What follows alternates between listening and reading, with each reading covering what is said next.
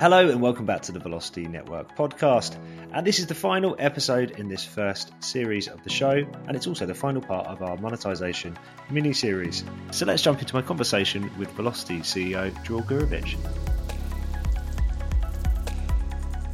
Of course, in any market, there's fluctuation in prices, and any one day you might have a higher or lower price than the day before that. So that might make it difficult to project costs. How, how, do you account for that? How does that actually play out in reality? So minimal fluctuation is okay, right?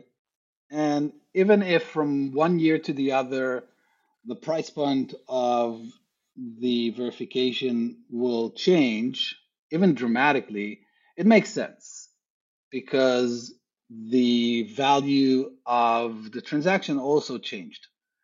But again, if the price of the credit will not reflect at any given time the real value of the transaction, that that will cause downstream implications and will make the market very inefficient.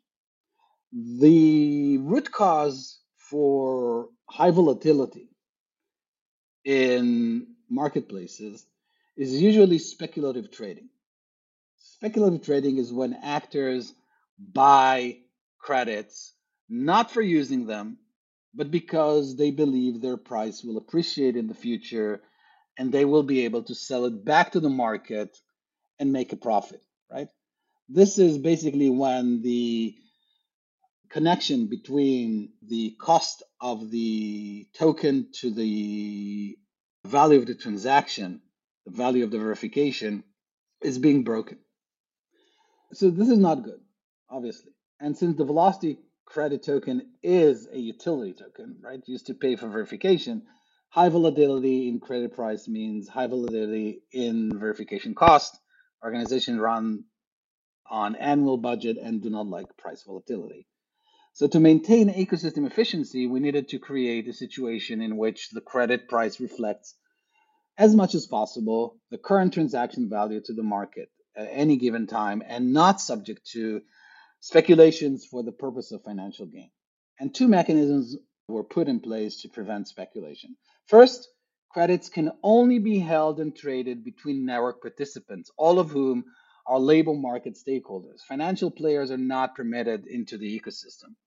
And the velocity credit tokens are also not traded outside the network. So there, there is no financial market for this, only utility market for this. User cannot transfer credits amongst themselves if not via the internal exchange. So there cannot be out of market transactions. And this takes pure financial players out of the equation. Second, and that's the most important thing, network participants can buy credits only if they spend them immediately to access the blockchain and verify credentials. You cannot buy credits and store them for future use.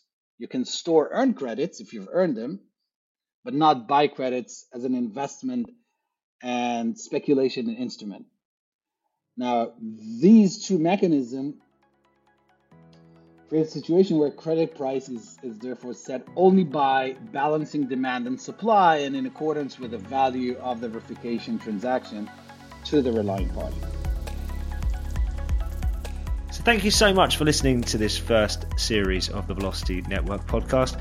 Now, while 2022 was an exciting year for Velocity, 2023 is going to be even bigger. So, I'm looking forward to some of the exciting innovation and events taking place over the next few months. I'll see you back here very soon.